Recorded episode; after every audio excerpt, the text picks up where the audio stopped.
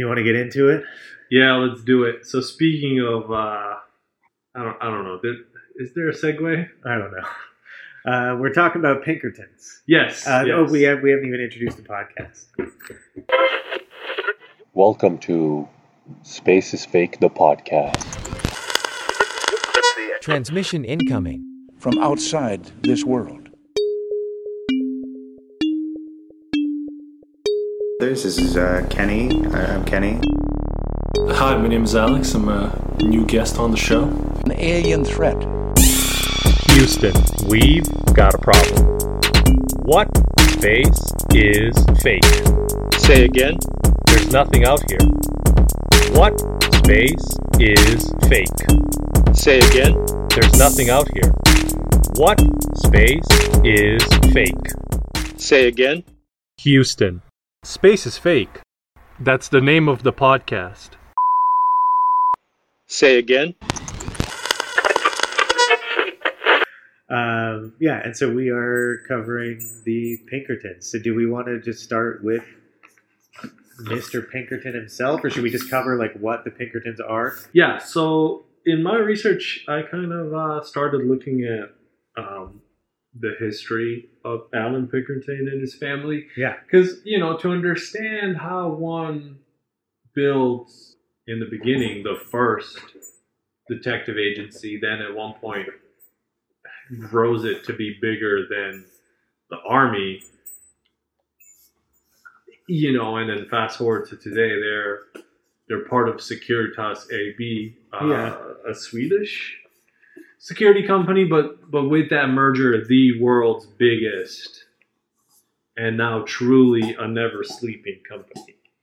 Uh, so yeah, maybe let's do uh, let's talk about Alan. Um, I have a nice little intro I wrote. Oh, cool. Go for it. Born on August 25th in the year of his Lord 1819, to a mother, Isabel McQueen, a bearer of four children, and father, William Pinkerton, a policeman. Alan Pinkerton hails from the faraway islands of Scotlandia, a small peninsula situated at the helm of the head of Big Britain. He grew up in the district of Goreballs, and like the name suggests, life there is full of gore and takes some balls. Uh, so, uh, there is a notable death on August 25th, 1819. Uh, it's the death of James Watt, an engineer and inventor whose improvements to the steam engine were fundamental in bringing about the Industrial Revolution, and then in turn, uh, you know, one could say it led to all the things that had to take place in order for Alan to find employment Yeah. when his dad got shot, and then eventually find his way across the sea and escape the Gorbally life of uh, the district. I didn't even know his dad got shot. yeah, so his dad was forced to retire uh, after being injured on duty. Um, What what was he on duty as? well, he was a policeman. Oh, okay. Uh, There's not so the problem with with going back this far. Um, you know, there's not a whole lot. There's a lot of heresy. Um, you know, a lot of he said, she says. And with the world of the internet today, a lot of that information gets cut and pasted, you know, maybe with a little bit better SEO. Yeah. Um, so it's hard to find. Uh, like I try to find information on his mom and like you know how how far connected was the uh, Isabel McQueen family. The only thing of note was anything in reference to Alan and subsequently his dad. Uh, So, you know, the only thing that I could find on the first page of Google that was interesting about the mom is that she was the unconfirmed second wife uh, of his dad, uh, as in there's no confirmation that they got married. But the first wife's uh, name was also Isabel. and then uh, the only confirmation that they have about Alan being born is um, this Dude birth an Isabel certificate. fetish. Uh, this, this birth certificate in a little church with some signatures. Did you did you look at Gorbals? Not not in very much detail. No. Dude, so I, I think living I in laughed at the Gorbals- name, but Well, it, it, it speaks to I think the drive at the very least Uh-huh. and the ambition that Alan must have had to get out. Um, didn't he get out for political reasons? yeah, Because he was a chartist.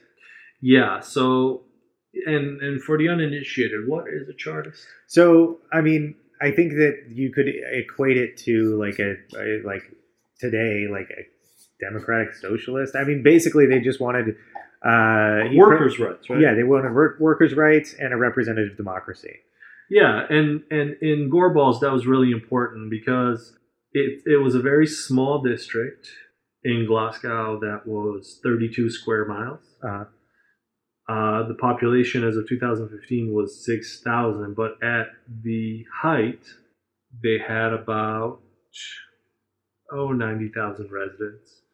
Um, basically, a huge density and a lot of poverty. And so, when the Industrial Revolution kind of took place, and and you know, with it, a lot of the uh, improvements to uh, how work was done that took place um, yeah, there was a lot of work that uh, the people could find there, and so they kind of flocked to it, and they were basically like in cramped quarters.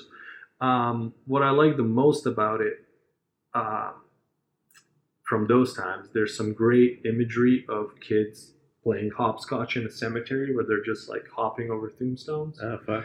So I'm gonna I'm gonna show you some of these photos, and uh, we'll we'll throw up some links on wherever we throw up some links. Podcast notes. Yeah, um, because it's pretty great in like the worst possible way. Yeah. So here's some photos. And someone put together a video of all these photos Uh-huh. on YouTube, which we'll throw up a link. It's like literally two minutes of the most depressive imagery that you could ever see. So it's basically like three dudes smoking, just having a time. There's a number three right next to the three dudes, which you know I thought In case you don't know how many dudes there are, Yeah, it's three. you know, it's like two ladies talking on a Sunday walk, but it's like walking through mud. Kind of looks like there's a number two on the wall too next to him. Yeah, yeah, It's like this is two ladies. And then, If any more than two ladies stands here, they're executed on sight. dude, here. All right, so yeah, here we go. Um, sobering images revealing daily life in the city's densely populated Gorbals district, where 40,000 Scots existed in some of the worst conditions of post-war Europe. Damn. Um, although this this could have been um, well after uh, Pinkerton, but it was no better back then. Uh, this this is a good one. It's like you know, malnourished malnourished mother and child, just like looks of despair on their faces. Yeah. Uh, oh yeah, this one too. Cat lady. You always got to have a cat lady Hell yeah. um yeah like children just playing on like the you know what's probably kitchen bedroom bathroom and dining room countertops Yeah. I mean, so like I, from what I saw too, was not. oh yeah here's the hopscotch image Oh yeah. Yeah. That's uh, that's dark. yeah straight up just like playing hopscotch in the cemetery because you know what else do you have for space um what I- what i also want to point out historically uh Gorbals was originally built around a bridge and then they sent lepers there Okay. uh, and basically, you know, the nobility of the time would go and like make a pilgrimage to the area to like bless the dying, Oh god. so How- to speak, kind of something to that effect. And uh, yeah, so all in all, not a pleasant place to live. No. At least back then, and, and as far back as uh, Mr. Pinkerton lived. He he was uh, he was a barrel maker at the Macaulay Cooperage Cooperage Works, and then yeah, he uh, he became active, like you were saying, in the Chartist movement, which I think is the most interesting in his entire history, considering what he then subsequently did. Yeah. Well, there's a couple other Uh, things too that, that I think that was kind of interesting too. After he moved to the U.S., that like he still, for a couple years after he moved to the U.S., he wasn't like a. I mean, even after like right after he started the whole Pinkerton detect, detective agency, they didn't do terrible things. Like their participation in the Civil War, I'm not going to give them a shitload of credit for that. But like, Yeah, you know, they were on the right side of history. I mean, I feel like they probably would have. I mean, I don't know. I don't want to. I don't really want to say they would have gone to whoever was the highest bidder because it seemed like he did have some principles back then. But let's get into that. So, like, he became a chartist, and then from what I read, the implication of it, it they, they didn't say this explicitly. So the implication was was that he kind of like had to leave Scotland out of fear of political violence. yeah, Um, and so he and his family got out and moved to the U.S. Uh, in 1843, and they were in a suburb of Chicago, right? Yeah. They lived in the suburb of Chicago, and I read somewhere that uh, I think he had a cabin. the the paperwork Mhm. put him at uh, like ten years younger than what he actually was. Oh, really? and I, I can't find that reference again. I, I might look for it, but it, um, but yeah, like you think about back in the day when people would just be coming across the pond, you know, what what sort of paperwork do you really have about yourself? And so many people would get their names like rewritten Right. on the entry paperwork. So it's like, you know, I imagine there's a dude sitting there and he's just name, age, you know, birthplace. Right. Basically, you can recreate yourself. Yeah. And then if you even, you know, let's say you're 25, but you come in and you say you're 18, like you're still technically giving yourself in terms of, you know, marketplace, like competitiveness, you're giving yourself all those extra years because Yeah. Totally. uh, for someone like him that, that worked as a barrel maker, you know, active politically, you know, he's gained some experience and Yeah. knows. I mean, anyone that had enough balls to go on a boat and go on a voyage across the pond to basically come to effectively what's wilderness. Yeah. Yeah, you got some wits about you.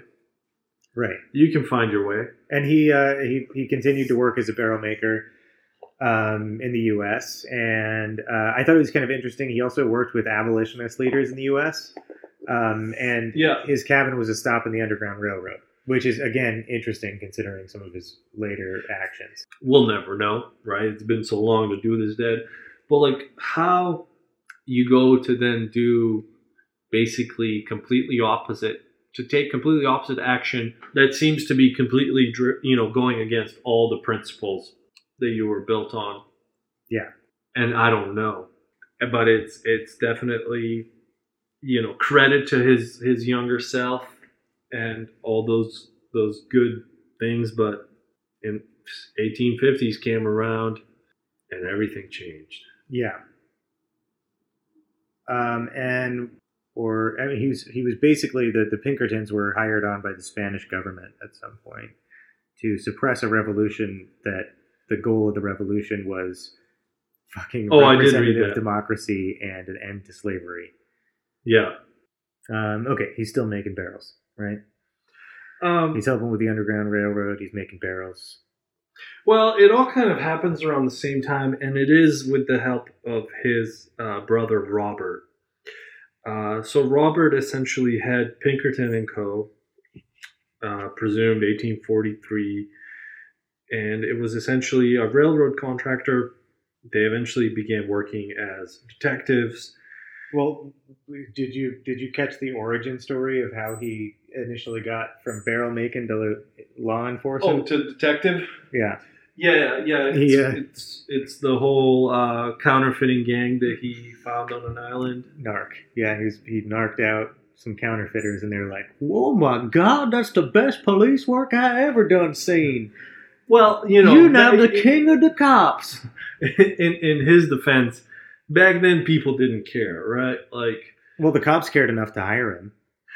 sure, but they didn't care enough to actually go looking. Oh yeah, And the only reason he which is just so funny that like this fucking idiot invented the idea of go look for yeah like clues. yeah, hey gang, let's go look for clues.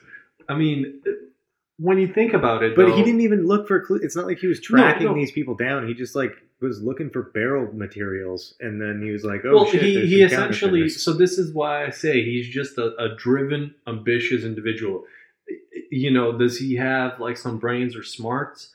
I mean, maybe. Like he read books, yeah, which again, back then, you know, I'm sure most people were worried about where their next meal was going to come from. So like the competition wasn't that you know that great. Um, and and the progression kind of makes sense, right? So he's looking to undercut everyone else in the market and to edge out an even bigger margin, right? Because he's pretty well established with all the work and experience he gained in Scotland. Now he needs to make other parts. Okay, I I know the people that I'm paying to get this done. I'm just gonna undercut him and do it myself. I go out. I found an I find an abandoned plot of land, or what seems to be abandoned, and I'm just gonna cut this. Like all that shit is. Well, I don't know if it was illegal back then, but it sure shit would be illegal today. Yeah. Um, but you know, you go out and then you see what maybe a campfire, or you see like other trees were cut down, or you know bushes were were beaten in or, or broken in from people walking, or, or you know something something that indicates oh there's other people living here and you hear in you know the news whatever the news cycle was back then yeah. oh there's some counterfeiters in the area well shit if i was a counterfeiter you know maybe i'd be in this fucking But is that what he did?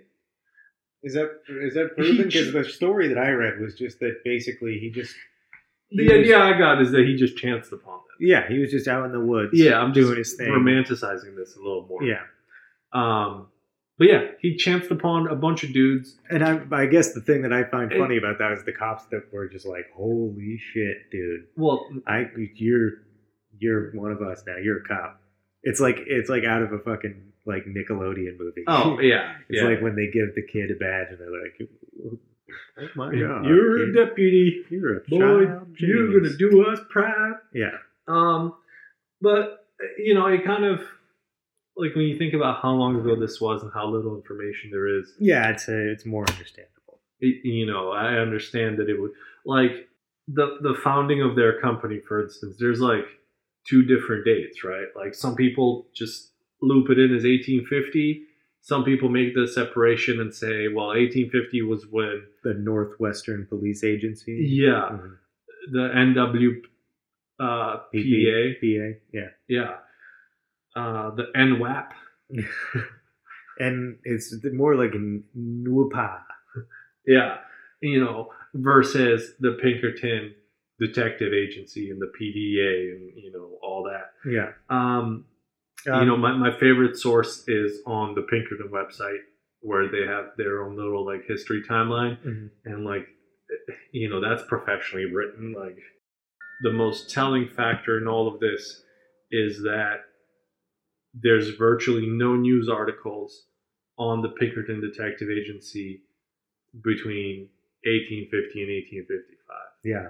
um, and like when I when I did a general all year search, the first shit that started coming up was like around 1907. So that's a whole 50 years of tomfoolery that Well, we know some of the shit they got up to in um, 1860. yeah 60 and 61 62 because it's During corroborated by uh yeah the other parties that took part in the civil war Yeah. Um, so we should probably get into that. So, like, since we don't really know what they were doing between when they were founded in 1850 and basically 1861, I think, mean, or 1859. maybe? Yeah, there there are some references to being guards on stagecoaches, like your run of the mill oh, you have a gun and you're not afraid to use it, and you've got a menacing. Oh, and but you also have an organizational structure. Like you're not just muscling me. Right. You know, oh, this is not a racketeering scam. Yeah.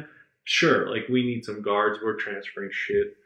Um, and so, like to an extent, they were doing stuff that wasn't, you know, wasn't terrible. Like I can't really fault them for, uh, like the uh, the work they did during the Civil War. They um, they basically headed the the Union Intelligence Service, which is like kind of like the CIA. It was a precursor to the precursor of the CIA. Because Yeah. I think there was what the OSS, or Yeah. was that? Yeah, was that here? I think that yeah, I think it was called the OSS that that became the Yeah. CIA and the or the Secret Service before like they split. Right. um and they uh they did like counterintelligence uh where they would go undercover with the confederates and uh sow discord and um and you know steal information and give it back to the union um so that's pretty cool and they they stopped an assassination attempt on on abe lincoln which is pretty cool Yeah, and that's what got him the government contract. Had them the head um, of, of the intelligence. You know, and it's cool. You know, to their progressive credit, they um, were the first ones to hire a female private detective. okay Um, lady fascists yeah, I mean, you know, not to discredit that, but for full context, you have to understand, like when you're the first detective agency, yeah yeah the first, it only stands to reason that eventually you would also have the first piece. If you didn't, then it's uh, just Yeah. you're doing it wrong. yeah Um, and then also, like, I don't, because because some of the places where I'm reading this look too much into it, and it's like, from a common sense standpoint, like if you're infiltrating the enemy and you're gathering information, sharing information, pillow talk is some of the best means to just get your roots in yeah right? Like, it makes sense. It makes sense. I'm, I'm honestly surprised they didn't, from the get go, get a female, you know, yeah get a female agent. yeah That it even took them uh, as many years as it did. Like, I'm surprised that they didn't immediately go that route. Right. Um, and it seemed like after the war is when it kind of became clear, sort of what the Pinkerton Detective Agency was going to be about, um, mostly, and uh, essentially they just became hired guns for rich people against unions for the most part. Yeah. Um, and so at, at one point, this is one that I think is really notable because it just is so counter to uh, to Pinkerton's up Well, until then his life philosophy. I, I think I think what happened is they grew too big for the country. Um, like at one point, they were bigger than the American army. Yeah, and so people got scared. Um, they had a lot of resources, having been at the forefront of a lot of this. Like they had a criminal database, um, you know, and and so I imagine, like, yeah, people got scared, and they were like, okay, maybe we need, you know, a separation here. You know, we can't necessarily have a private military have so much power when it comes to the affairs of the United States, yeah, right? Like we, we I think was it the episode before this one we did the one on uh, Crack City, yeah. I think that was the the last one we did. you know, and when you when you look at like, yeah, the the, the whole history of, of cocaine and, and, and crack and, and the countries involved, a lot of the corrupt officials had the power because they had their own private militias that they could fund. Yeah, right? And so, you know, it's not outside the realm of possibility for someone in the government to think like, you know, this guy could overthrow our whole operation. sure. And so they had to switch to being private. But I mean, they were kind of they were sort of private to begin with. Oh, oh, oh no! Um, I'm saying the government had to cut them off. right. And so then, because they had all these agents, this, this people power, that they had to pay. Like you know, I'm sure the benefits weren't as great as they are today. I mean, it's not like yeah. I mean, I don't But- think I don't think Pinkerton gave a shit at that point. Oh, I'm, I'm sure. pay. I'm, I'm just trying to say is they have to find a way to keep the money coming in. yeah, And so, what better way? I mean, you just call up your buddies at Wells Fargo, and it's like, hey, remember when you used to run your uh, stagecoach security? yeah, You you need some help with them with them boys over there that are trying to uh, not sell their land to you for the oil things that you're trying to buy. right. Uh, speaking of strike busters, what is it called? Union busting, Uh, strike breaking. Strike Breakers. Yeah. Speaking of that, Damnation on Netflix. Damn, it's a good show. Okay, I'll check that out. Um, it, it's season one's been out, I think, for for a while now, and uh, yeah, Pinkertons are in it. Yeah, So are some uh, other interesting uh, family last names. it's cool. There's also Uh, we're uh, gonna get into some interesting family last names uh, on some of the uh, when we talk about the next thing. yeah, um, yeah, um, so the, the the event that I thought was kind of uh, interesting and just kind of emblematic of uh, sort of Pinkerton, the man's shift in ideology, Mhm. is they were after the war they were hired by the Spanish government to violently suppress a revolution in Cuba. And that revolution's intent was to end slavery and initiate a representative democracy, which is the exact same things that he fought for when he was younger. Um, Okay. And he is kind of abandoned now that he's a rich guy. Um, and then, uh, uh, and that was that was in um, 1874, I believe. Um, and uh, he he died ten years later in 1884, like a fucking cuck. Do, you- do, you- do, Uh, you he know, was 42. do you know how he died? Um, I there was it's there's actually some conflicting reports. So I heard that he fell and bit off his tongue and got gangrene. Okay, one of them. so so that's then I heard he just died of a stroke. Like he had a stroke and then he died like six months later because of complications of that. And then I heard some other. no no like, no no no. So so the the the tongue biting. I didn't read that, but he did die of gangrene, as corroborated by Wikipedia, of course, our main source for all things, everything, campfire kumbaya. Uh, he did die of gangrene, but it was because he got uh, bit by a poodle. Good shit, man. Dude, I know. Uh, I got this from uh, some dude that um, is heavy, heavily. Dude, this guy is heavily dick riding Alan Pinkerton nuts. That's and- weird. That's a weird hill to die on. Dude, his name is Dick Eastman. Uh, and he writes about the history of Alan Pinkerton. Uh-huh. And holy, f- yeah, it's the unusual cause of death of Alan Pinkerton. And you know, I thought it was going to be a, an objective look when I when I found Well, it's this disputed. article. There's not even. I couldn't find any like actual anyone able to actually pin down how he died. Well, on Wikipedia it says it was gangrene. I, I saw on Wikipedia it said it said three or four different things. Oh, did I mean? I guess I didn't even really read it. Just look at the looked at the headline. Well, I mean, like, Um, yeah, there was like two of them did have to do with gangrene, and the other one was just like complications from a stroke that he had had a few months prior. So I think it's safe to say it's most likely gangrene because there's multiple reports of it being gangrene. We also, I mean, we don't know how he got it. It would be funny either way, though, if he got bit by a poodle or if he bit his fucking tongue.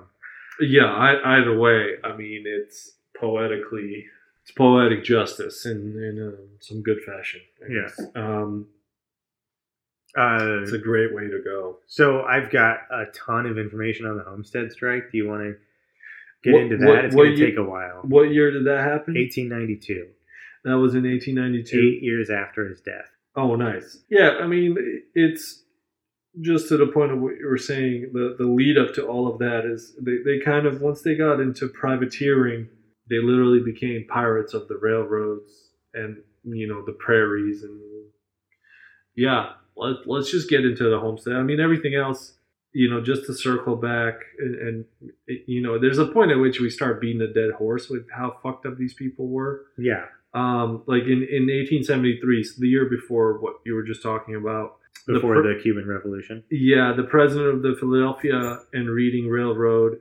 met with Alan. because he had investments in the coal mines in Schuylkill County, uh, and he basically was was afraid that the trade union activities of John Siney and the Working Man's Benevolent Association would lead to lower profits for the PRR. basically, Pinkerton, Alan, uh, technically Alan the second. The first Alan was stillborn. Also, really want to throw that in there because that's part of my research. Okay. I'd like, dude, I was really adamant about trying to find anything notable on the mom, Yeah. and it it just Nothing. nothing. Like Damn. literally, they just have nothing if it's not in reference to her giving birth or being a wife. Yeah. And uh, it's like we could do better, but um, but yeah, and then essentially, yeah, he this guy he sent James McParland uh, infiltrated the the union, investigated them, found out that the uh, members of this association were a part of uh, the Molly Maguires, having 3,000 members. Uh, it was a secret society. So basically, after uh, two years of getting as much information and dirt on uh, the members of this secret society, they had enough to prosecute, and James was a star witness. Uh, 20 members were found guilty of murder and were executed, uh, one of whom was John Kehoe. Uh, and he was one of the leaders of the Molly Maguires. So uh, I'm saying all that to say that we should do an episode on Molly Maguires. Oh, yeah. there's a whole fucking bunch. Um, and yeah, so that's just you know one notable story of of many of where once a working man, Alan Pinkerton, saw the money, fell in love with the gold, He's a class traitor. and turned his back on his fellow people.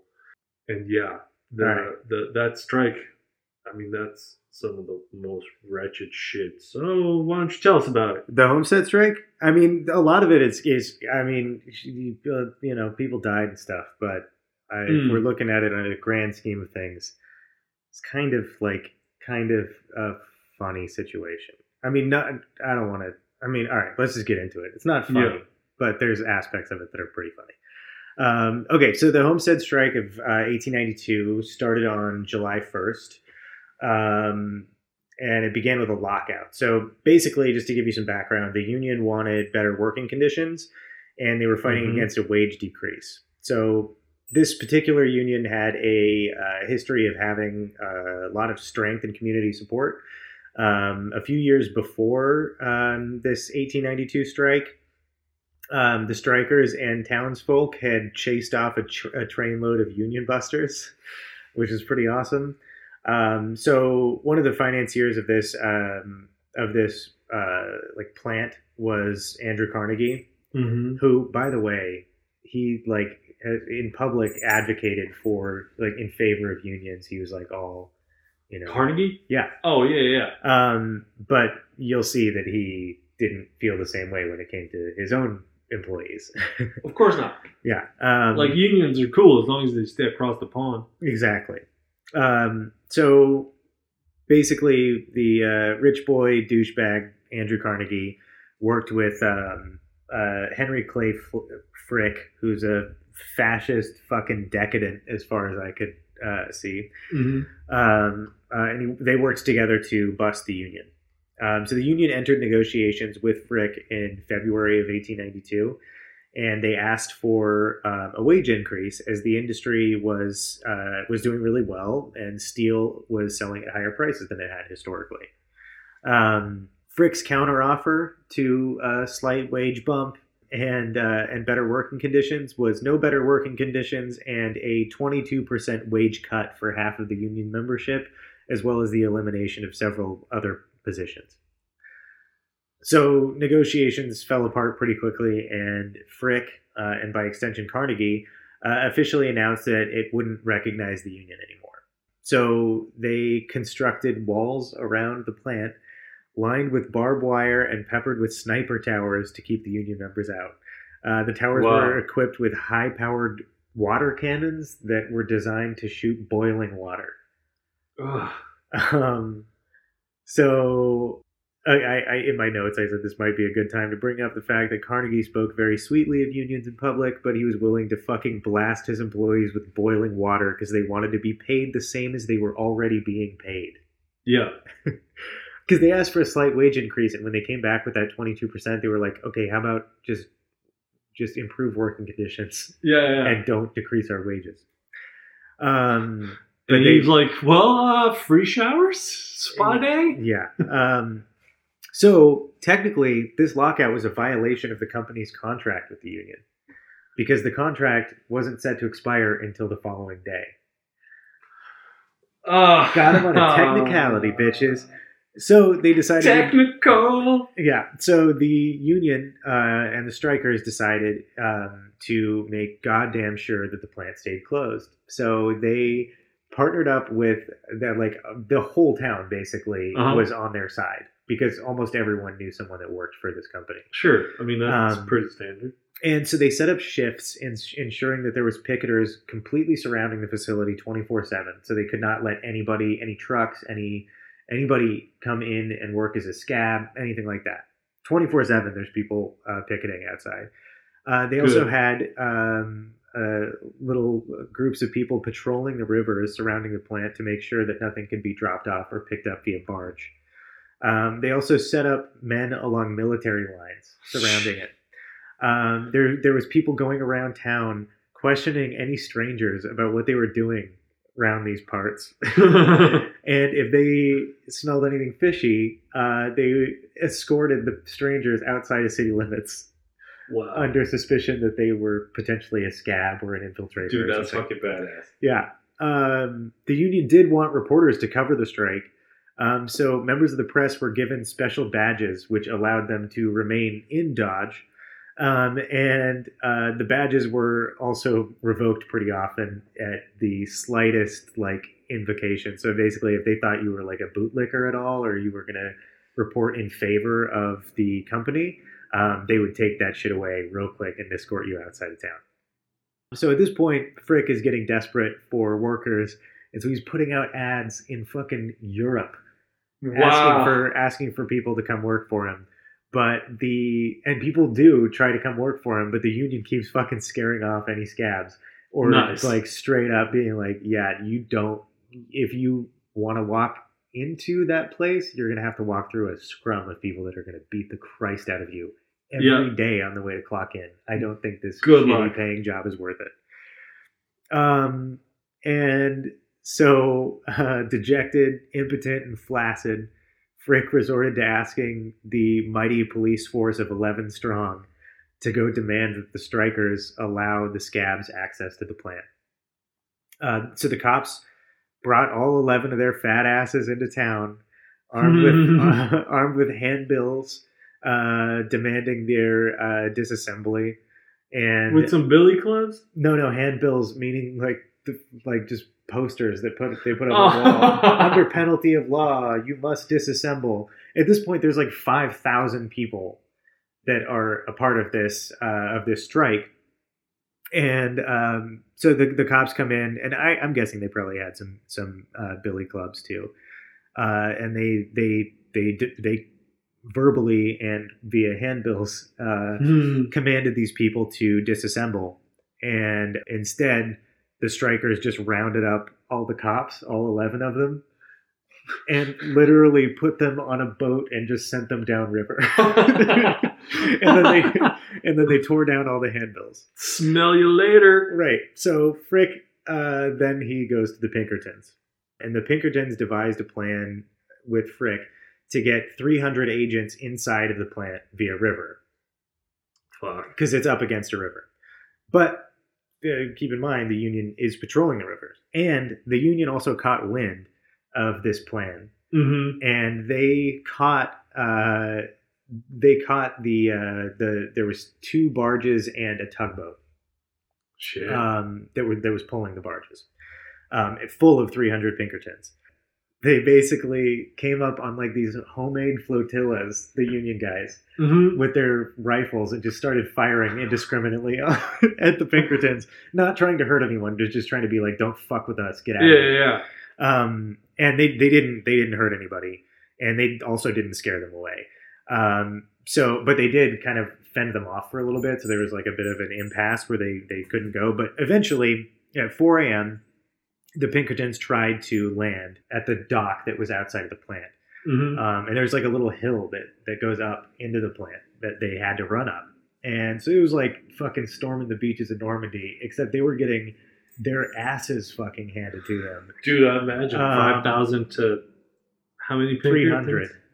300 Pinkertons, 5,000 strikers. But you have to keep in mind, a lot of those strikers are women and children. They're like the wife and kids of the Oh yeah, because everyone is striking because no one right. Right. Everyone is, is yeah. I see Um, what you mean. so uh, when they're trying to go up, uh, there's the Pinkertons insist that they didn't fire first, but Mhm. the failing New, New York Times said that they did absolutely fire first, and that the uh, um, that the strikers just fired back in response. And I would believe that over the word of the fucking Pinkertons. Oh, themselves. 100 percent, dude. Um, so the Pinkertons fired on the strikers, and the strikers fired the fuck back, and the strikers also had high ground. Um, so all told, in that exchange, four people died and 23 were injured. Shit. Uh, two, it was basically split half and half. Two people, um, the strikers died, two Pinkertons died, and then it was something like 11 strikers and 12 Pinkertons were injured. Um, so the Pinkertons are, I mean, like, they're intimidated. And so they get back into the tug, and the tug just fucking disconnects from the barges and bails. Fuck. There's like not that many people in the tug, and a ton of Pinkertons stuck now in the middle of the river in these two fucking barges that can't move, Wow. Fuck. surrounded by 5,000 angry people that are now screaming. Uh, there's there's women, mostly it was like wives of dudes that worked there, were crowding around on the other side of the river, screaming, "Kill the Pinkertons! Kill the Pinkertons!" um, meanwhile, uh, all the dudes, who, all the people that were involved in that little attack, um, are now just firing bullets at the barges to try and get them to sink, and they're doing just That's whatever done. they can to destroy these these these uh, barges full of Pinkertons. Um, so again, at 8 a.m., the tugboat. Oh wait, uh, no, no. So again, at 8 a.m., uh, yeah, I think this was the tugboat tries to disembark at a different point that's that's near the the plant, but not in the same spot to try Okay. and like get around them. hmm Um, but they they get caught by the Union guys uh, who fire on them again, and um, and then the Pinkertons return fire, killing three strikers. Shit. Uh, the strikers fired back with a fucking vengeance, and uh, more senior members of the Pinkertons were just struggling to get the more junior guys to not just jump off the boat and swim to safety and abandon ship, basically. And there was tons of them doing that, just leaving. in Oh, of course. off of the tug. Meanwhile, there's still a barge full of most of them, like 200 of them were probably at least are in the barges. I'm curious how much they got paid for this work. Not much. uh, they certainly weren't unionized. The Pinkertons, yeah. Uh, so Which is surprising considering uh, the history of their founder. Yeah. Um, so some of the remaining Pinkertons from the tug that were left tried to recover the, the barge, but around 300 riflemen had assembled on either side of the river and were just firing, just shooting at the barge to try and get it to sink. or I keep saying the barge. There was two barges, Yeah, um, and they were shooting at also any Pinkerton that, that tried to approach it and you know get it out. of course. um, uh, one Pinkerton got a little too big for his britches, and he uh, he was trying to uh, move the barge, and he got fucking no scoped. Ooh. Uh, actually, he probably it was probably scoped. He got shot in the head by a sniper. um, and so what ensued next was like uh, I mean, the best I can describe it is like a Three Stooges thing, except it's five thousand people, five thousand Stooges, and then another three hundred Stooges inside of a barge. and the 5000 the strikers are trying now all these different tactics to try and get this barge to burn down because it's in the middle of the river right now. It's they not still really like haven't anywhere. figured out how to they've shot it a bunch. Yeah i mean they've shot they've put probably thousands of rounds into it but it's not sinking um, and so they start making these flotillas and covering them in oil and garbage and just lighting them on fire and then pushing them out towards it. And Dude, that doesn't wow. work. It just kind of like singes the side and stuff. Meanwhile there's like a bunch of like panicking fucking pinkertons inside that are again trying to abandon ship.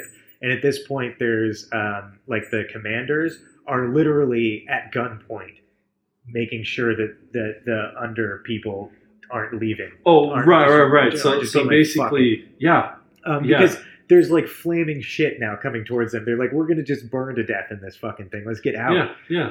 Um, I mean, it's like fuck this. I'm not getting paid enough. but it doesn't burn down, and then and then they're like throwing dynamite at it, and Dude, they blew they blew a, a pretty sizable hole in one of them, but not. It wasn't at a point where it was like underwater, like it wasn't going to sink anything. It was still just sitting there on the river. Um. So meanwhile, I wonder what the cops were doing during this whole. the, all 11 cops just got put onto a, a, a fucking Oh, right, and right, yeah. downriver. um, and so meanwhile the, the president of the international body that backs the union Okay. uh, a guy named william Weihe, uh, requested to meet with frick to negotiate uh, in order to stop this madness um, and frick Smart. refused um, so he then started. He, I think he he worked with some of like the local law enforcement, and um, and then eventually went to the strike to try and talk to them. Um, Okay. so So, he- so so he went, kind of a reasonable individual. yeah. Um, so he went to the plant and pleaded with the strikers to allow the Pinkertons that were stuck in the barges to just surrender. the Pinkertons at this point have raised a white flag and are genuinely just like, stop, please, we're done. oh man, dude. Meanwhile, while this guy is literally like, "You guys, look at them! Like, just let them let them surrender. They want to surrender." Meanwhile, the town has raided their literally raided their Fourth of July fireworks stash and are shooting oh, fireworks. Shit. They're shooting fireworks at the barges, and so eventually, they came to their senses and they allowed the Pinkertons to surrender. And it's at this point that the Union guys they really take out a lot of the rage that was probably directed at Frick and uh, and what's his pants Richie Boy, hmm um, and they take it out on the Pinkertons, man. I mean, and it's fair because the Pinkertons have at this point murdered like like nine or ten people, Well, they've killed. Yeah, they've killed people for and they've no. injured like you know tens, uh, you know, like up to probably fifty. There was a lot of people that were injured. A lot of them Pinkertons, but a lot of them also strike. Uh, uh, you know, like it didn't need to happen. Honestly, like Um, so they eventually are allowed passage onto the shore. Um, so they surrender at the bank and at the bank of the shore mhm. um, and surrender all their weapons. Um, and then they're walked through a scrum of angry strikers and led all the way through town to the opera house. And on the way, people are spitting on them. They're throwing rocks at fucking them cabbages. there's like people just straight up beating the shit out of them on the way. There was uh, several Pinkertons were knocked unconscious, um, and then just ended up getting dragged to the uh, to the opera house, which they used as a makeshift prison. Um, Wow. yeah. So and then finally, after the Pinkertons uh, finally like were out of the barges, uh, they at long last uh, the strikers burnt down the barges. Shit. um, so the the Pinkertons are then stuck in the opera house, and the beatings continued. Um, Was there ever a trial? uh, there was supposed to be, and well, so the strikers wanted there to be one, and they wanted every single Pinkerton to be charged with murder, which is, I think, a little unreasonable. Yeah, that's kind of a stretch. I feel like the Pinkertons they came in trying to swing dick and they immediately got what was coming to them. Yeah, And I would include the beatings and stuff like yeah, I mean like you you came in, you tried to be all like we're going to bust this union and the union busted your ass, dude. Um and I think they deserve that.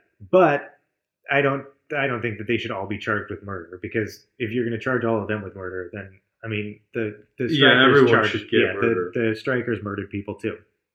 It was it, you know it sounds like it was started by the Pinkertons according to all the press at the time. But anyway, sure. um, so two days later, the feds finally intervene and uh, whisk away the uh, the sad defeated Pinkertons on uh, Poor Pinky. on a special widow twain. Um, all told, the strikers captured 324 fucking Pinkertons and imprisoned them. Bad Dude, ass. I mean, but That's, actually that's basically all I've got.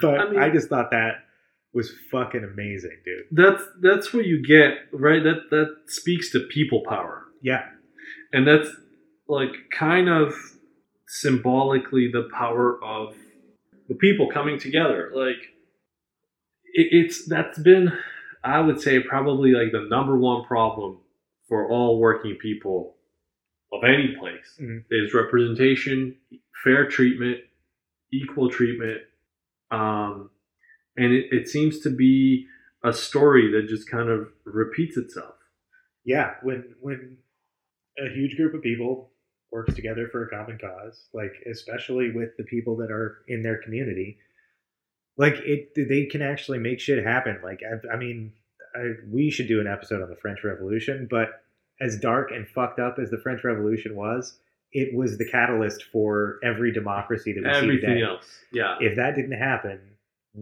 we would they would still be like we there'd still be a lot of monarchies out there. There'd still be a lot of dictatorships out there. There wouldn't be a flood of, of democracy throughout Europe.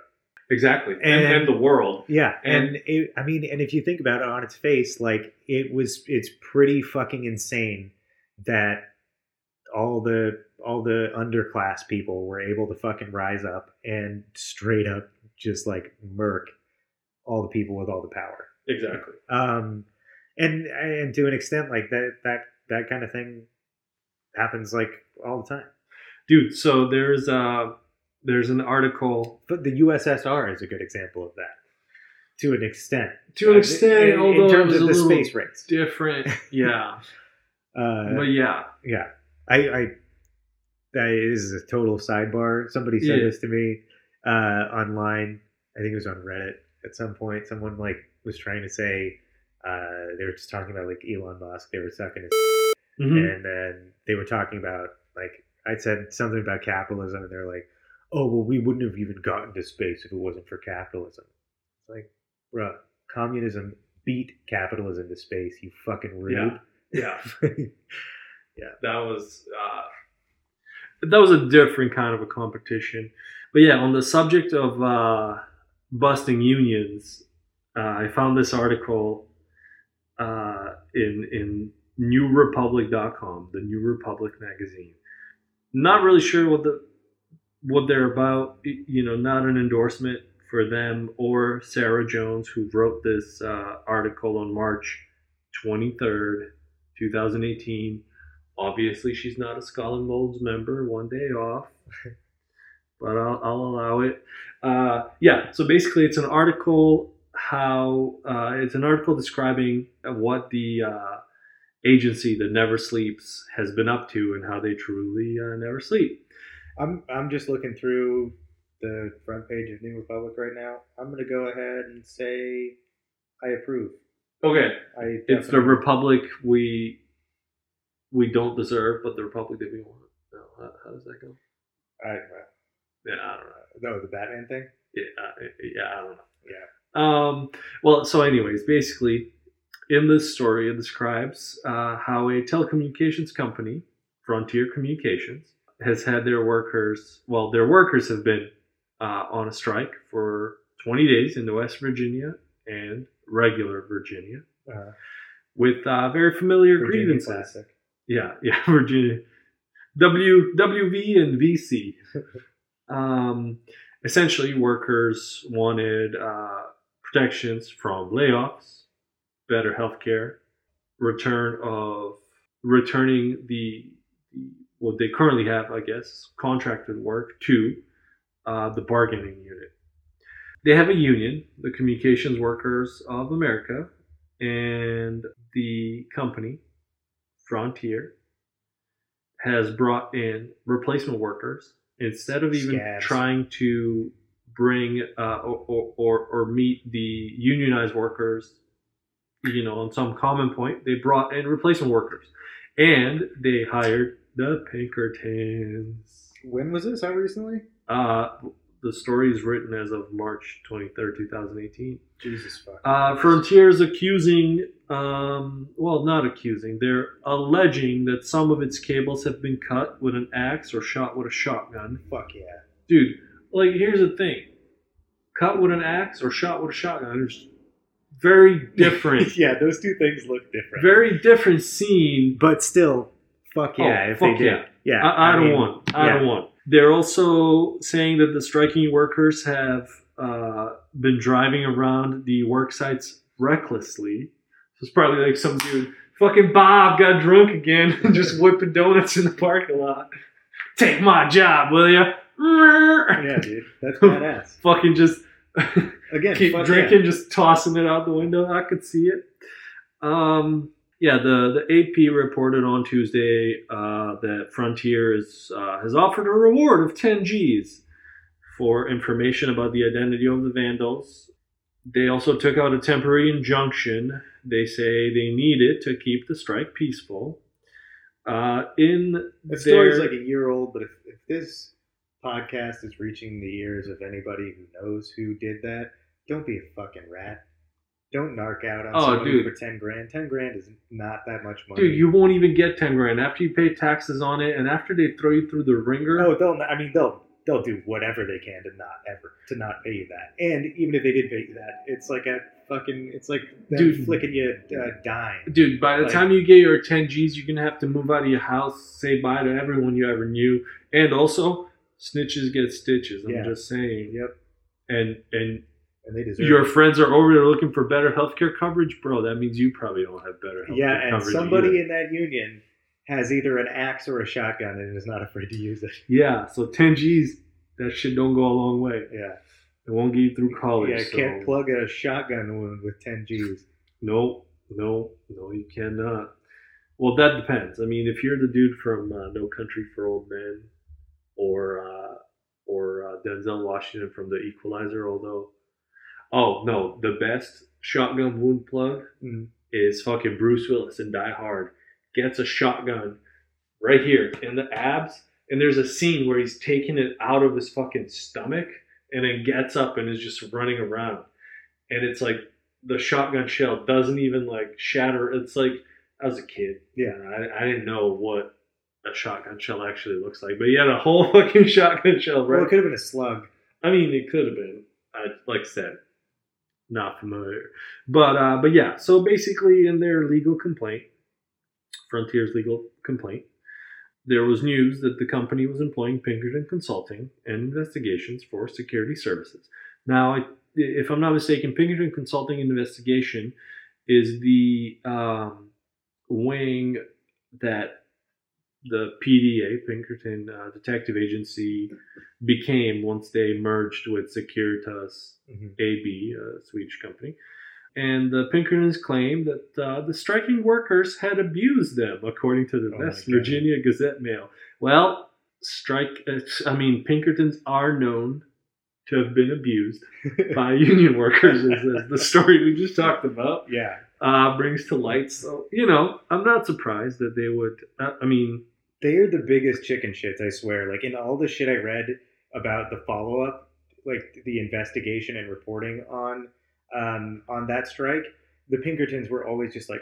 Oh my god, they shot at us first. They were throwing rocks at us and they were spitting on us, and it was not very nice. And it's like, dude, Dude. you guys are supposed to be like better than cops. when when looking at the facts, the only threat of violence was committed by a scab, aka a worker brought in to replace union workers, Mm. when he pulled out a gun to intimidate strikers. Oh my god. Of course, that fucking classic scab behavior too. It's like way to be a wage cuck and then be a dick about it. Ah, dude.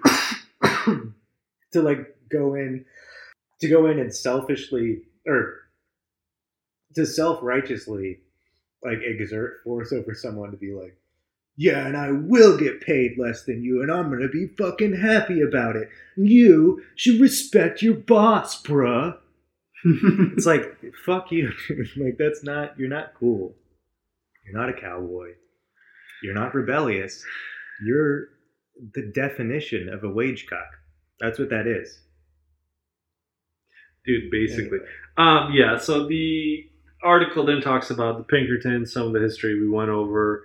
They add, uh, we, we didn't go over the bloody massacre in Ludlow, Colorado, uh, the miners in Ludlow, Colorado. I wanted to share a happy story for once. Yeah, yeah. I think we should probably leave it. I mean, I, I, I read that, and there's there's some bits actually that would probably warrant uh, a podcast episode in of itself. That's kind of why I decided to not really even look into Ludlow too much, just because like there's so much there to unpack. Yeah. Uh, you know, for the purposes of this podcast, I mean, people got massacred because they were miners that didn't want to, you know, die of black lung. Go figure Yeah. you know like but what do i know on since we're now on uh, on lighter topics around the pinkertons uh, i do like that in 1907 there was a book called the pinkerton labor spy alternatively titled the pinkertons labor spy it's a nonfiction book published in 1907 it's an expose of intrigue and abuses by the pinkerton detective agency in general uh, and focusing on the chief agent James McParland. Uh, he's the one that infiltrated uh, our pals Maggie's.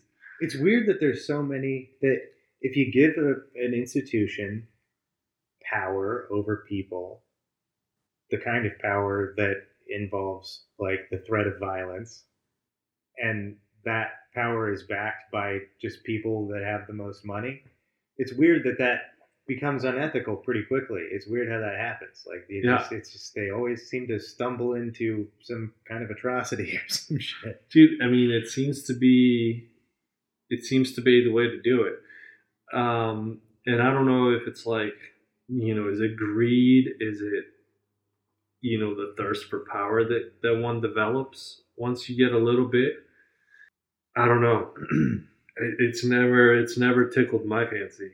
I yeah, I think that a, a lot of what it has to do is like first off the fact that I mean just the they're not they're not committing any of these acts based on a moral imperative. It's based off of a financial imperative. So that in in and of itself is fucked up just on an organizational level. Yeah. And then on an individual level with everyone every individual Pinkerton, it's like it's the whole like when you have a hammer, everything looks like a nail. It's like when you have a fucking gun that you can put in people's faces if they don't comply with you, everything looks like something you should shoot. Basically. You know? basically. Um, but I think it's only fair that we look at the Pinkerton, the Pinkerton's own website uh, for the history as they describe it. Yeah. I did see, um, with regard to the fact that they recently sued Rockstar, Mm-hmm. um, their statement this is another just whiny ass pinkertons their statement was um, we're tired of being portrayed as the bad guys it's like then stop being the Well, bad okay, guys okay. stop working for the bad guys Right. In in their defense, so what? Okay, stop so working against the abolition of slavery in cuba You're you're not the bad guy. You just work for the bad guy. That that's like if the dudes that like shot political prisoners for Saddam Hussein were like, I mean, guys, like I know we dug the graves, we shot them in the back of their heads, but like we're just it's people not man us. Yeah. or like the Nazis that like. So I, I just finished that book I was telling you about with the with the two guys that killed um, the third in command in Nazi Germany, like Okay, the protector of Prague. Yeah, yeah. Um, and uh, and yeah, there's this one stretch where so after he gets shot, right, he's on his deathbed.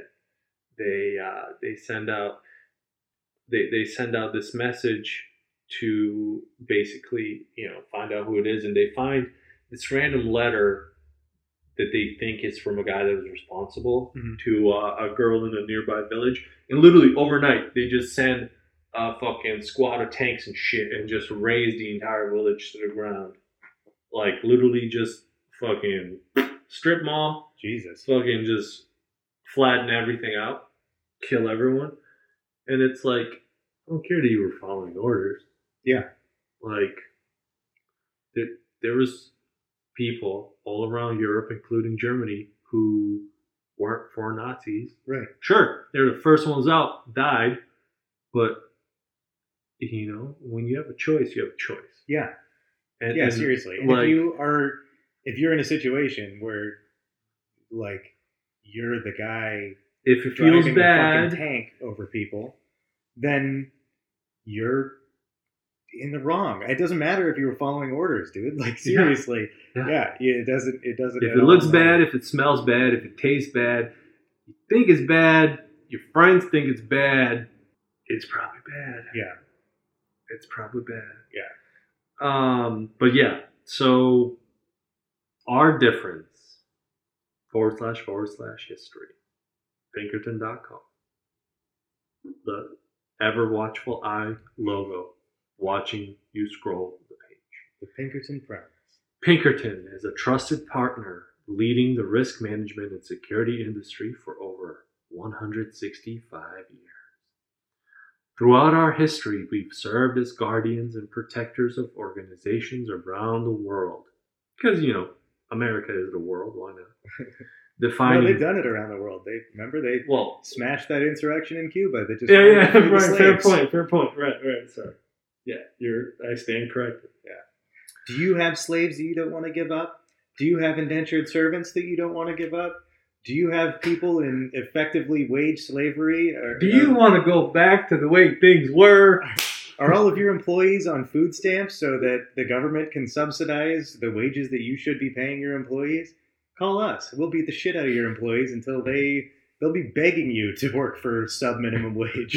yeah. They'll scream and shout with joy to go back and live under your roof for your protections and shelter.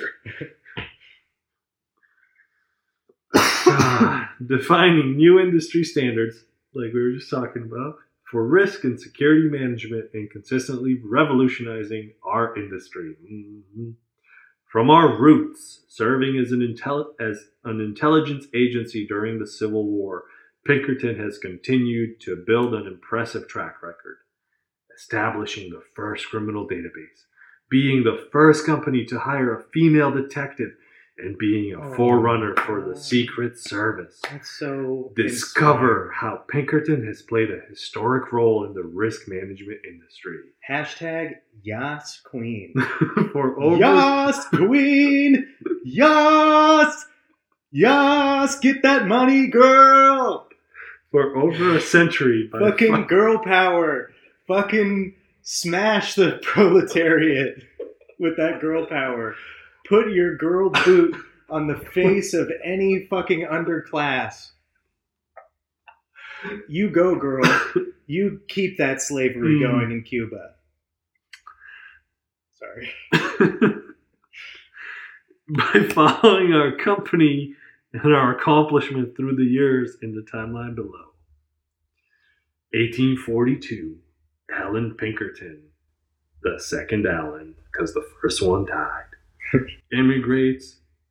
Literally, like his the, the first one's name is Alan with a with an L, and this one is just literally two L's. Oh man, Dude, it's fucking rough, that's funny. dude. What if it's two capital I's? They were trying to do Ian, Ian. Well, it's like they're doing Alan the Second, but it was, it's like a clever movie. Oh, I see, I see. Yeah, yeah, yeah. The title, I mean, yeah, Like, uh, yeah. like Too just like as a, Too as a gaff, you know. yeah, it's, it's two Alan, two Pinkerton. yeah, yeah. Well, 1842, Alan Pinkerton immigrates to the U.S., settles near Chicago, and goes to work making barrels. 1847, Alan Pinkerton joins the Chicago Police Department. Because- the, the same people that fucking Al Capone shot up? Because he fucking tripped over his own dick into a, Trying to fucking rob someone else of their land to make better barrels. yeah Like, dude, get out of here. yeah. I saw these guys in the woods, and they were making they were making fake money, and that's bad. Teacher, teacher, come here. Dude, they probably robbed him for his lunch money. Like he was out there like scoping out the island. They were like, "Looky here, what do we got here?" They gave him a fucking wedgie, and Yeah. came back, and he's like, "They were mean to me, and they were making the fake money, and that's not allowed." And then they were like, "Okay, you can be hall monitor." 1849, Alan Pinkerton is appointed as Chicago's first police detective. And then, so so they have okay. This is what I love about their history. So they go 42, 47, 49, and then 1850s. Like literally just lump the entire fucking decade into one line. He was just out and about, you know. This montage time. He's Yeah, yeah, right. smoking cigars. He's beating union activists. He's, you know, drinking scotch. He's, you know, Basically- maintaining the status quo. The first Pinkerton office opens at 80 Washington Street, Chicago, Illinois. Pinkerton's National Detective Agency is formed, and with it, the birth of a noble profession. 1853, Pinkerton Detective Agency works with law enforcement to arrest criminals anywhere in the country. And they got him on a fucking horse with some like tents behind him. Is, 18 is there an 18 and over like warning before you go into this? Because it seems like this whole website is just masturbation. Oh, dude, It's like just they people are should just straight dick riding. they should have literally instead of putting all of this, they should have just had like one of those videos that's basically it's like you know an hour of video that's looped pretty well, so it extends out to like 14 hours of Mm. just a Pinkerton just jerking himself off into his own mouth. Check it out. It, it continues. 1855. Pinkerton specializes in protecting railroad shipments for several Midwestern railways. 1856. Kate Warney, Warren with an E, it's hired by Pinkerton, becoming the first female detective in the U.S. Queen. Dude, they just needed someone to like go to a fancy dinner party. No, dude, it was totally girl power. It wasn't. No, no, no. Like power to her. I'm not saying that, but it's No, I'm saying that sarcastically. It's hmm. sure. I mean, like women should be represented in every role, but cops and especially private cops shouldn't fucking exist. So I don't give a shit if you're like. I, I guess. I mean, it reads stupid. as a cool D and D story. Right. It's like I mean, they're it's them just trying to be like, oh, look how progressive we are. We hired jackbooted Nazi women. It's like it's not. I'm, I'm Yeah. using that as a as like hyperbole, but it's it's it's not that different. It's like oh, the we had a lady Gestapo. It was a female stormtrooper. We were so woke. Yeah. Look at us. Like- we got a, we got a lady. Listen, we need someone to seduce this disgusting, gross dude. That's probably honestly that's probably what it was. And if that's the case, then it's then it's still fucking sexist. You Yeah, hired yeah, a woman yeah. probably to fucking fuck somebody. Yeah, like Like almost undoubtedly that's what they did back then. probably. Um, 1861 to 1865. During the Civil War, Pinkerton serves as head of the Union Intelligence Service, the forerunner of the U.S. Secret Service. Alan Pinkerton recruits the first African American Union intelligence agent, Oh my god. John Scobell. Again, woke. Back to 1861. In the hour of peril, Pinkerton uncovers and foils an assassination plot on the life of Abraham Lincoln, directing him safely through the ranks of treason to his first inauguration. Okay. All right. I mean, you know, it's you cool. Can, you can have that one. 1866, the first recorded train robbery takes place, and the Pinkerton agency is called to locate and arrest the culprits. Oh, wait, weren't you like doing shit in like the 50s? Yeah. And do they go into the uh the what's it the Jesse James shit? Oh yeah, right they, here. Didn't they try to capture Je- Jesse James and not? Yeah, no, because one of his boys fucking turned on Jesse. Yeah. Yeah, that's that's next. 1870. Alan Pinkerton and his agents become legendary during their relentless pursuit of Jesse James, the Younger Gang, the Dalton Brothers, and Butch Cassidy's Wild Bunch. The Pinkerton agency begins the practice of clipping and filling newspaper articles, filing newspaper articles for reference in investigations. Wow. Pinkerton's dude. collection of mugshots idea. and methodology develops the first criminal database. Uh, I mean, someone had to do it first. Yeah. You know, that, that's the thing. Like, 1871, Pinkerton guards are hired to prevent looting after the Great Fire in Chicago.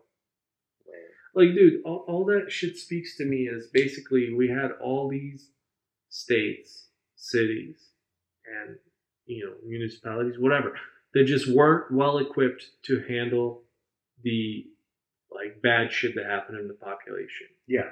right? Because for for the sake of their own fucking, like we were talking about how the fire departments at one point would just let your shit burn down if you didn't pay, Right. or like the police just wouldn't show up if you didn't pay. Yeah. I mean, this Like- is what that is. This isn't. The Pinkertons aren't designed to protect people at all. Yeah. They're designed to protect stuff. yeah, They're designed to protect if you have a large stockpile of money or items, the Pinkertons will keep it safe sometimes. dude. It's like if the insurance agency just decided to just get like a little militia on the side, to, Yeah. like, and you know, just post up a guard in front of your house, like, yeah. you know, you Which is have- you- exactly what libertarians want, by the way. really. I mean, they don't explicitly want that, but they don't realize that that's exactly what's going to happen if they if Yeah. they dissolve the state and just my, relinquish my all biggest thing to, with, with to all capital. these all these like dystopian utopian like merry-go-round ways like it's going to be beautiful like people don't think through what some of their thoughts actually mean in practice Yeah. like like just ask yourself are you willing to do 100% of the time the thing that you want done and then consider that you have to sleep for eight hours of 24 right. so by virtue of needing to sleep, you can't be like the Pinkertons who never sleep, and thus you're gonna have to hire someone to do the shit Exactly. that you want done 100 percent of the and time. there's always there's And always somebody with a lot are more fucking, fucking money than you. right, and they're not robots, and they're not at like. Anyways, 1884. With the death of Alan Pinkerton, the agency is taken over by his two sons, Robert and William, taking charge just like their daddy taught allegedly. 1890, Pinkerton's National Detective Agency has 2,000 active agents and 30,000 reserves, causing the state of Ohio to outlaw the agency due to the possibility of being hired out as a private army or militia. The same year, Pinkerton attack disbands Butch Cassidy and the Wild Bunch. What year are we in now? 1906. Okay, so they just they kind of glossed over that. Dude, they just They- fucking bombed through all the important shit. Yeah, All the important shit. They don't talk about they just glossed over all the union busting, the, the whole the fucking ma- massacre in Colorado. Yeah, they didn't Uh, talk about there, there was another co- the something or other coast of something or other. Yeah, Uh, like uh, basically another massacre. and and oddly, they didn't mention the time that they got their fucking asses handed to them at the Homestead strike. No, no, no. But in 1906, they have 20 offices throughout the U.S. Wait, so it, it what was it like 1890 something that they had 2,000? Uh, active agents and 30,000 reserves. So they probably had a lot less than that, like 10, 15 years before when the Homestead strike took place. Yeah. 20, 40 years before. Yeah. Um, but even even if they had, let's just give them, they had the same numbers. Let's say they had the same numbers as they did 50 years later. If they had 2,000 people, that would mean that this little fucking union town captured 15% of their entire fucking force. Yeah, and that's with numbers 50 Oh years after. So yeah, and it was probably closer to like ninety percent of their force at that time. They probably Man, sent everyone. It's Dude, probably a those- high profile case. those Union people, they could have just fucking ended the Pinkerton Detective Agency if they really yeah, wanted because to. I, I feel like before that, uh, and and then I, I didn't read up fully on the Colorado massacre, but most of the shit that they were doing was just kind of espionage and like information Yeah. That they would report back on, and then like just be, go be snitches in court. Yeah. Um, yeah, 1907, the same year that uh, James McParland's stenographer writes a book about um, everything that the Pinkertons did. Alan Pinkerton II, the grandson of the founder, inherits the agency. Uh, 1930, so see, like huge fucking skips in time. Yeah. Robert Pinkerton II, the great grandson of Alan Pinkerton, leads the agency. 1960, again, 30 years. Weird man, you didn't. It's, I bet they didn't do anything sketchy at all during the Depression. Yeah, right. Or like the or like the World Wars. yeah, Probably like probably sat on their asses. Like, let's see this play out. Corporate headquarters moved to downtown New York City, making a total of 45 offices. 1968, Pinkerton's armed agents are called upon to escort the Prince priceless painting Mona Lisa, painted by the Italian artist Leonardo da Vinci, safely across the Atlantic Ocean. Like, hey fellas, you want a free boat cruise? 1969, Pinkerton offices are established in Hong Kong, opening the door to operations throughout Asia. This is an extremely flowery history. I mean, obviously it's coming from them, so 1970, the trademark Pinkertons is registered on March 3rd, 1970. 1998, Pinkerton successfully evacuates 431 expatriates from Indonesia during the Asian, Asian currency crisis. 1999, Securitas AB, the largest security service provider in the world, acquires Pinkerton. Do you know how much they acquired them for? How much? I'll give you the exact figure. It's like uh, 323 million. Damn. which actually isn't even that much, but then you consider that it's one dude. Yeah. Uh, one dude, and that was only 30.6% of the stake.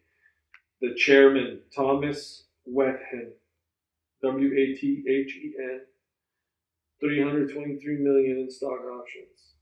And then he fucking spent that money on like aviation clubs and philanthropy um, to build fucking model, model airplanes or some shit.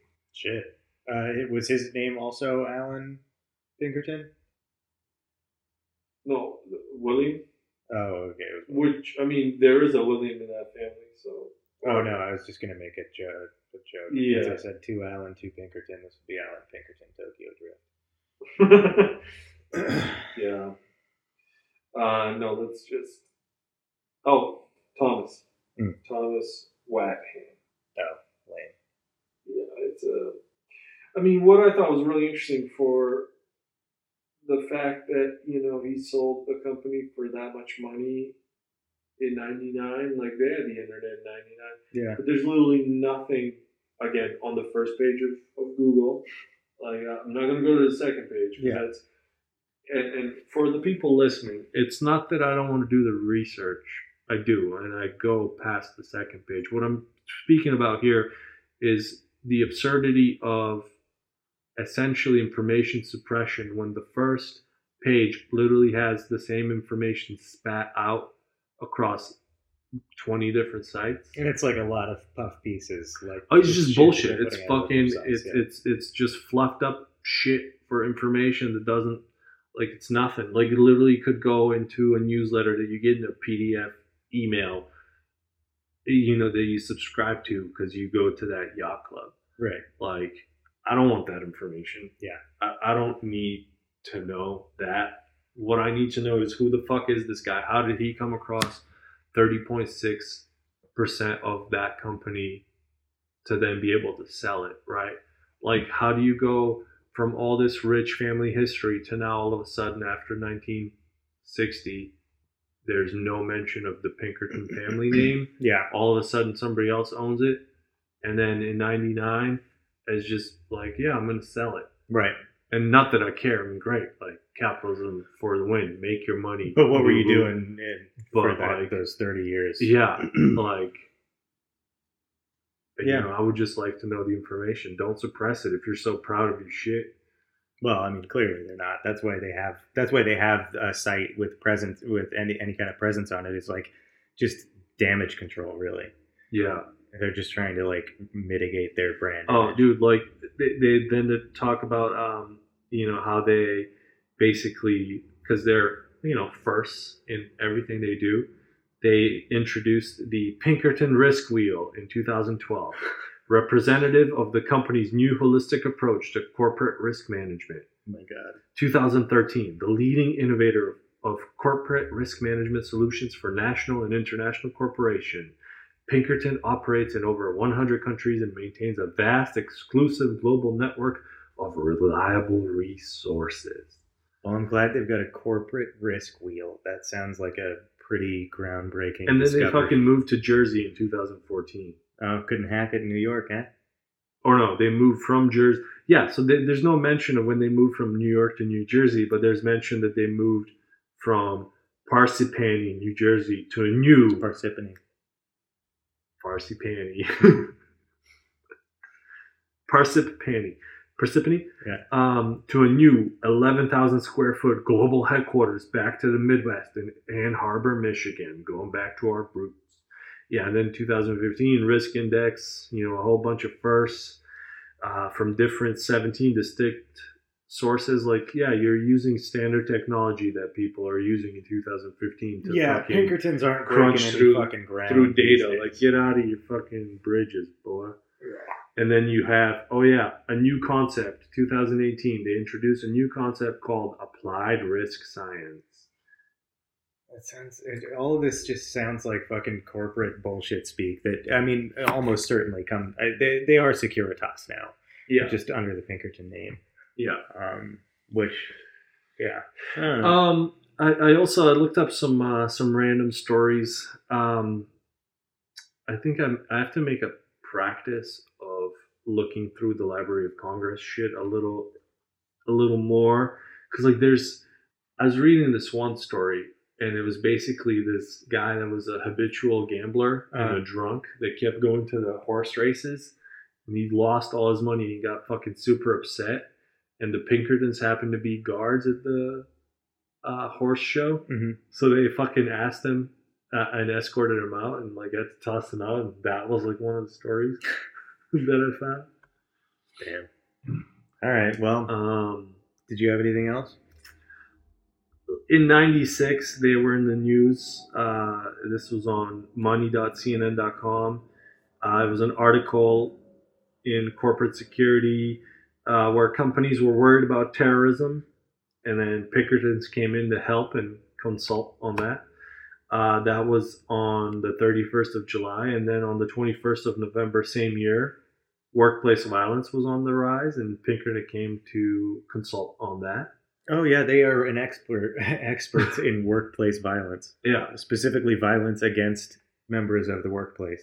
Right, right. Well, that's kind of right. what they're talking about. So yeah, I don't know. It was uh, it was interesting. Yeah. Um, uh, Pinkerton's overall not good.